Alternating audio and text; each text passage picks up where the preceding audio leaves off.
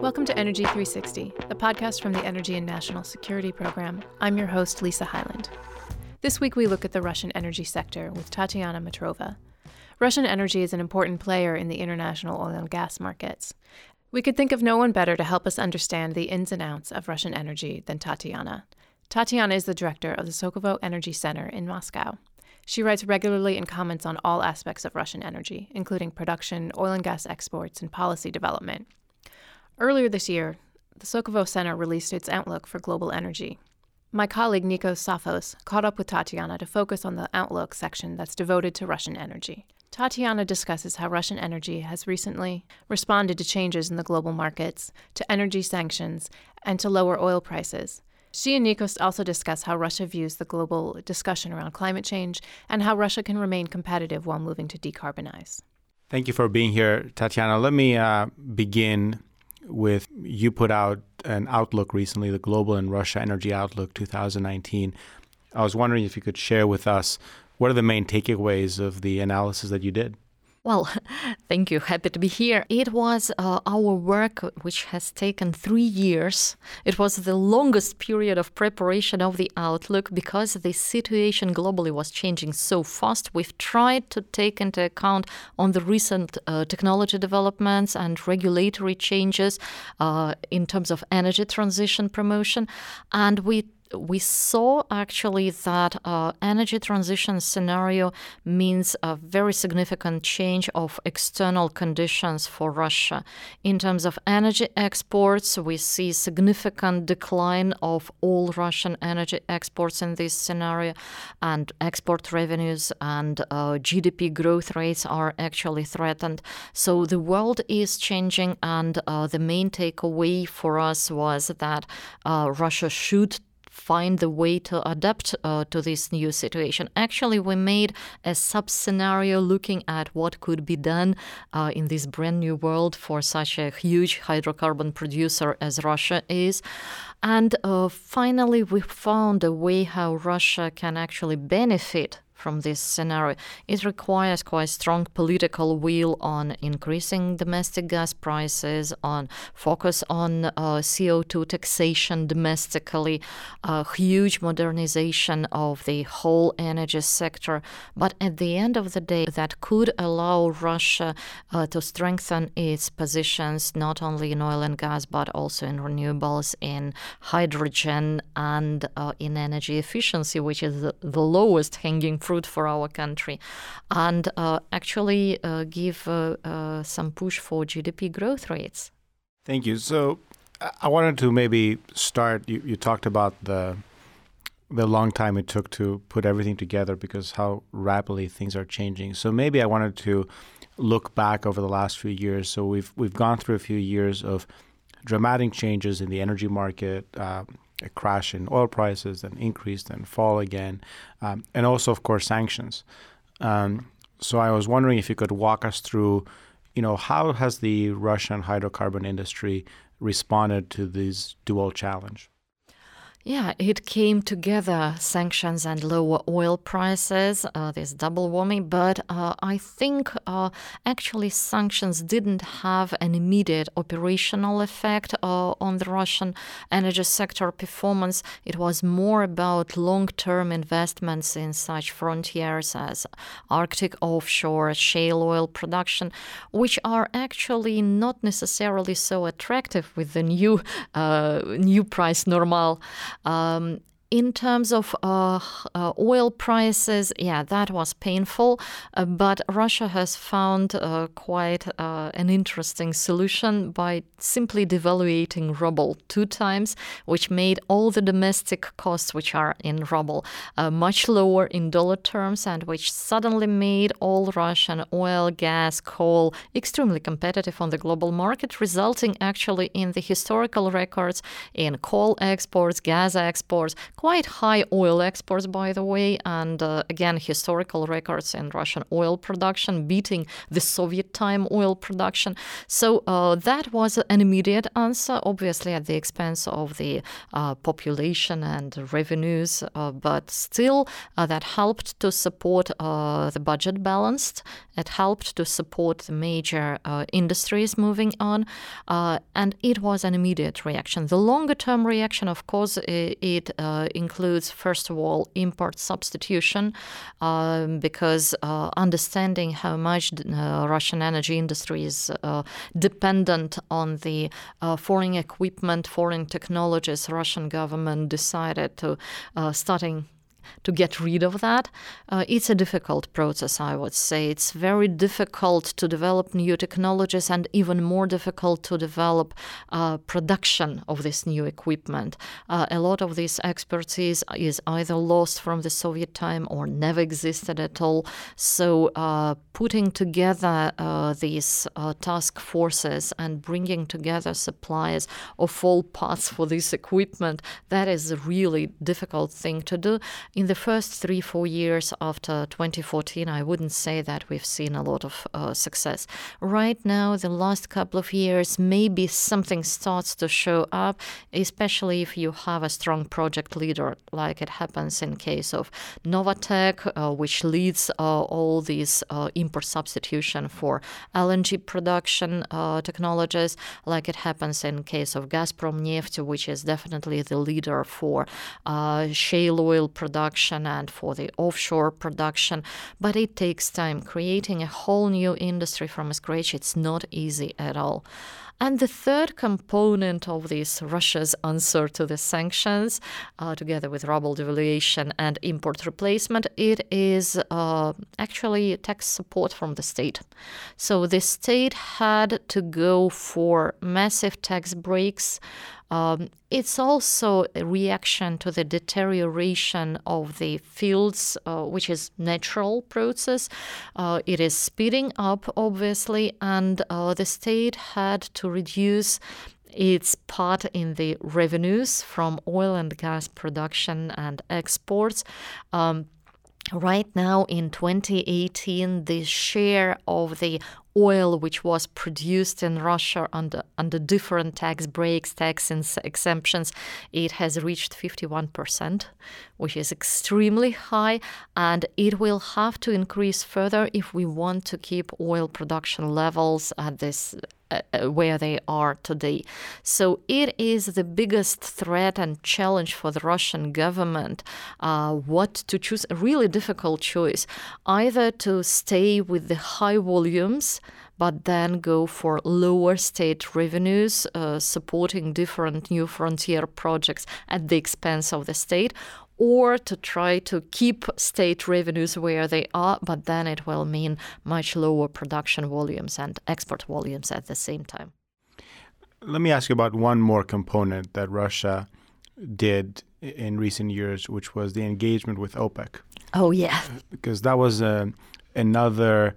Uh, big move in terms of trying to protect the price of oil.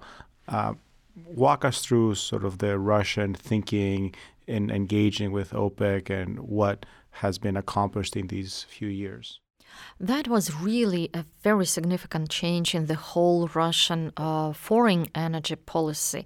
For many years, Soviet Union and then Russia were just observers and, frankly speaking, free riders in, all, in this whole process. So OPEC was cutting production, uh, Soviet Union was succeeding, and Russia was succeeding then. Uh, but this time, uh, the situation was probably too dramatic, uh, and um, in twenty fourteen, twenty fifteen, Russia tried to play alone, and the results were not inspiring at all. So twenty sixteen, there was this major change in the perception of the Russian government. The idea, okay, let's try to play together with OPEC. And the success was enormous, I would say. So driving prices up from lower forties to eighties in a year and a half, that has delivered a lot of revenues and a lot of, uh, you know, credibility to this idea. Uh, and um, I think that worked as an emergency measure quite well. Uh, it helped to stabilize basically Russian economy in this very painful period of time. But then, as with any cartel agreement, actually, uh, you start to see more and more opportunistic behavior from all members, and it's more difficult to get uh, into the new deals. It's more difficult to keep to keep everybody committed uh, to the agreement, especially when you see the new outsiders, the new free riders, U S increasing their production. So um, the temptation to violate this deal is getting stronger. Each new round is requiring more discussion inside Russia, and I would say there are very different voices. Some of the companies are extremely critical about this idea.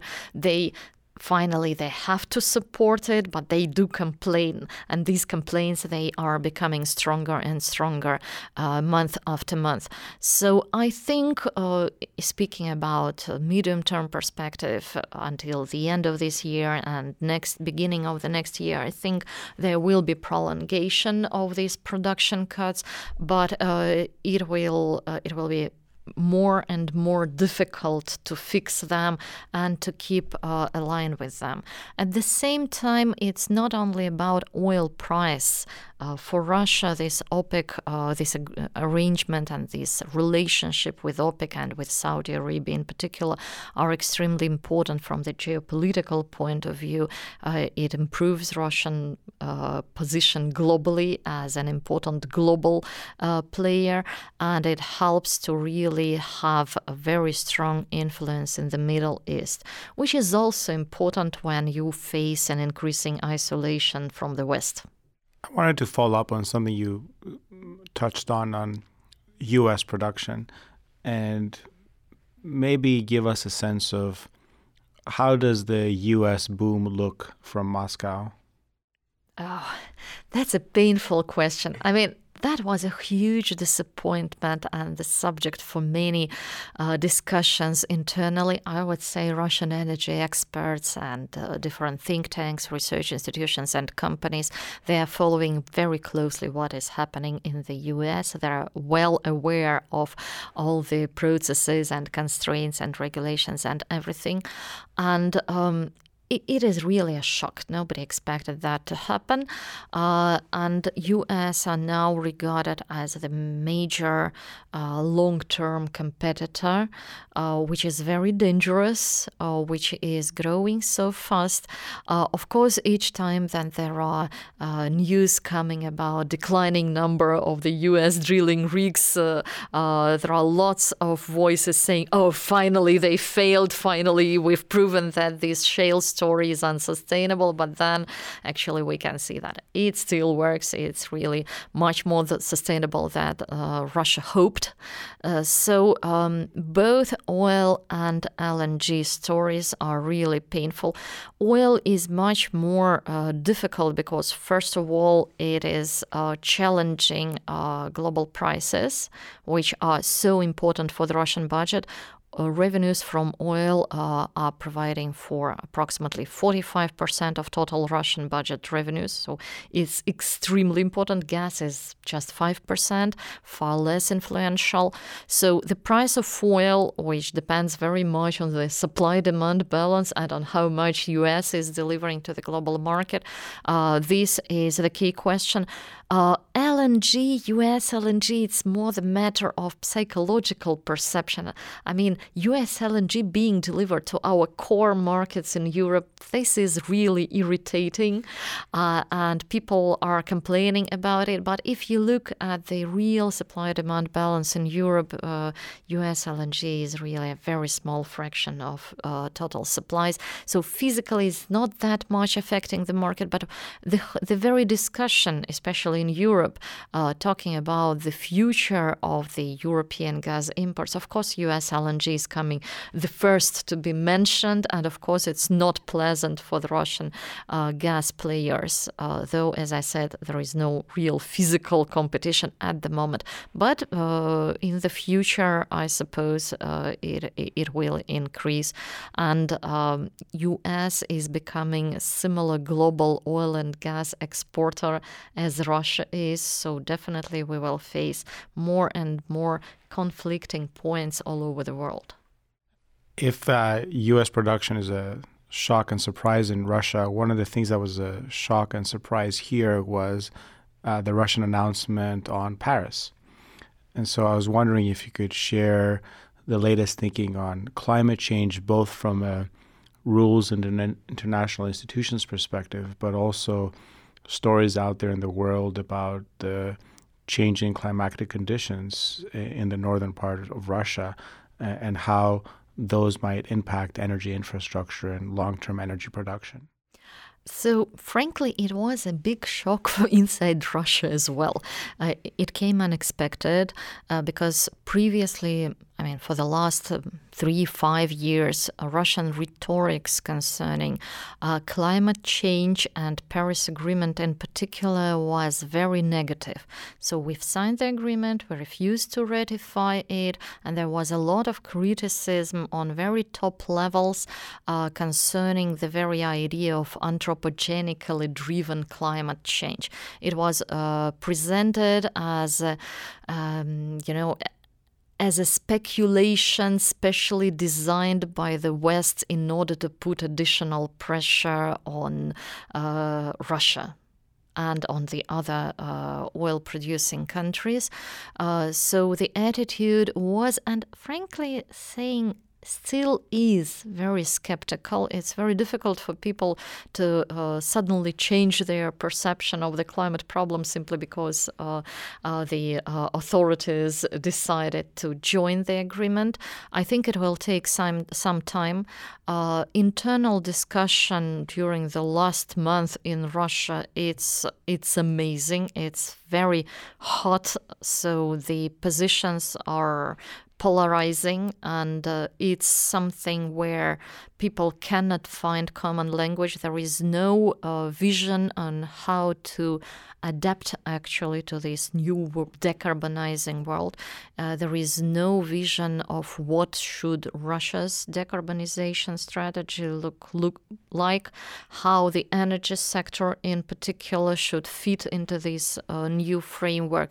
So I think there is a lot of work to be done, to be developed, and a lot of, you know, mental work just to accept this very idea that it's not only about profits and economic rationale, but there is another criteria on decision making, which is about C O two emissions. But at the same time, I would say that among the uh, industry, among the companies, um, both private and state-controlled, or which are export-oriented, I can see during the last year a very strong uh, interest to this whole topic of decarbonization, uh, offset mechanisms, uh, different low-carbon technologies.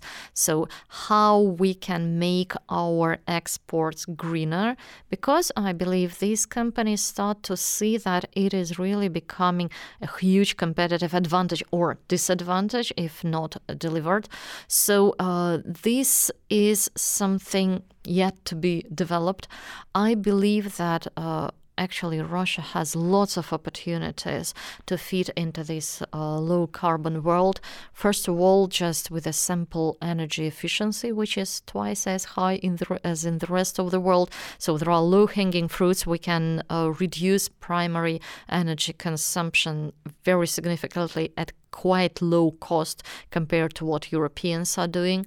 Uh, there is a potential for uh, renewables. So Russia has the biggest uh, resource, uh, wind resources in the world. Uh, they are located in the Arctic, so probably not uh, so attractive, but with the uh, hydrogen production, green hydrogen with electrolysis or with D C transmission, theoretically that could be actually added to the fuel mix. Uh, and hydrogen itself, it seems to be a very attractive story for uh, for Russia, both green hydrogen from renewables and blue hydrogen from methane. Uh, Russia is looking at different technologies of methane reforming and methane uh, pyrolysis, uh, so that could work. C C S, carbon capture and sequestration, lots of uh, uh, old oil and gas fields where you could actually store this uh, C O two. And, uh, well, natural gas, uh, both pipeline and L N G, uh, definitely it has much lower carbon content than other fossil fuels, so it could be a bridge for Russia. But it is requiring an absolutely different uh, framework, uh, different regulation and different targets inside the country, which are not there in place yet. So I keep fingers crossed that it will happen. We are trying to promote this work, but as I said, it's ongoing, extremely painful, and the resistance uh, from many stakeholders is enormously strong. What is interesting, of course, is that the flip side to that is the opening up of the Arctic, where Russia has a very clear strategic vision for the Arctic. So I was wondering if you could share with us what that vision is and how does energy fit into that broader vision for the Arctic? Yeah, Arctic is indeed becoming like the next big thing, a national super project. Um, I think initially it is driven by the geopolitical considerations. It's the longest frontier that Russia has, and uh, having strong presence in the Arctic for Russia, it seems to be really a priority at the moment. But in order to establish this presence, you need to have some assets. Something should happen in the area, and in In this respect, I believe that all the hydrocarbon production, first of all, natural gas, which is uh, Gazprom's production in Bovanenkovo, uh, and then uh, in the future in Harsavay, all the projects that Novatec is carrying on in Yemal and Gidan, uh, oil production, uh, which is uh, provided by uh, Gazprom Neft, by Lukoil, Rosneft, so maybe some uh, coal production, though for me it's quite questionable. Questionable from the economic point of view. But anyway, hydrocarbons, uh, this is the most obvious thing that Russia can do in Arctic. Uh, of course, they, there is a question of environmental responsibility and to make it clean and sustainable in this very fragile environment. Uh, but at the moment, I would say uh, this is the main motor of the regional development.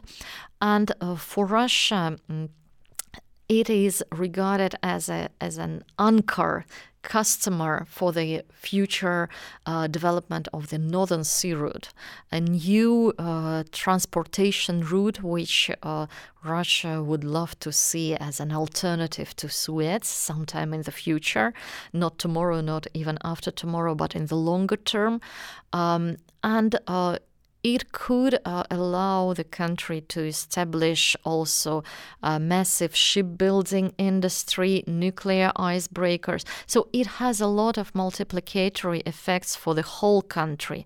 Uh, and also it would allow Russia to uh, find a strong place in the international trade, which it doesn't have in the mom- in the, at the moment. So as a transit uh, route uh, between Asia and Europe. Uh, so that's the idea. And um, I think uh, there are lots of work uh, and research ongoing in this respect, lots of negotiations with China, with uh, uh, Japan, uh, Korea, Singapore, Europeans. So um, it is still in the very early stage, I would say.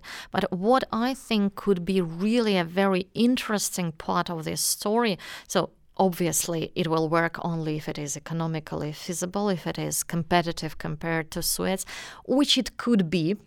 It's a matter of how the whole project is designed. Uh, it's faster route than Suez, which is an advantage for uh, some transit products. But also it could become uh, the greenest route.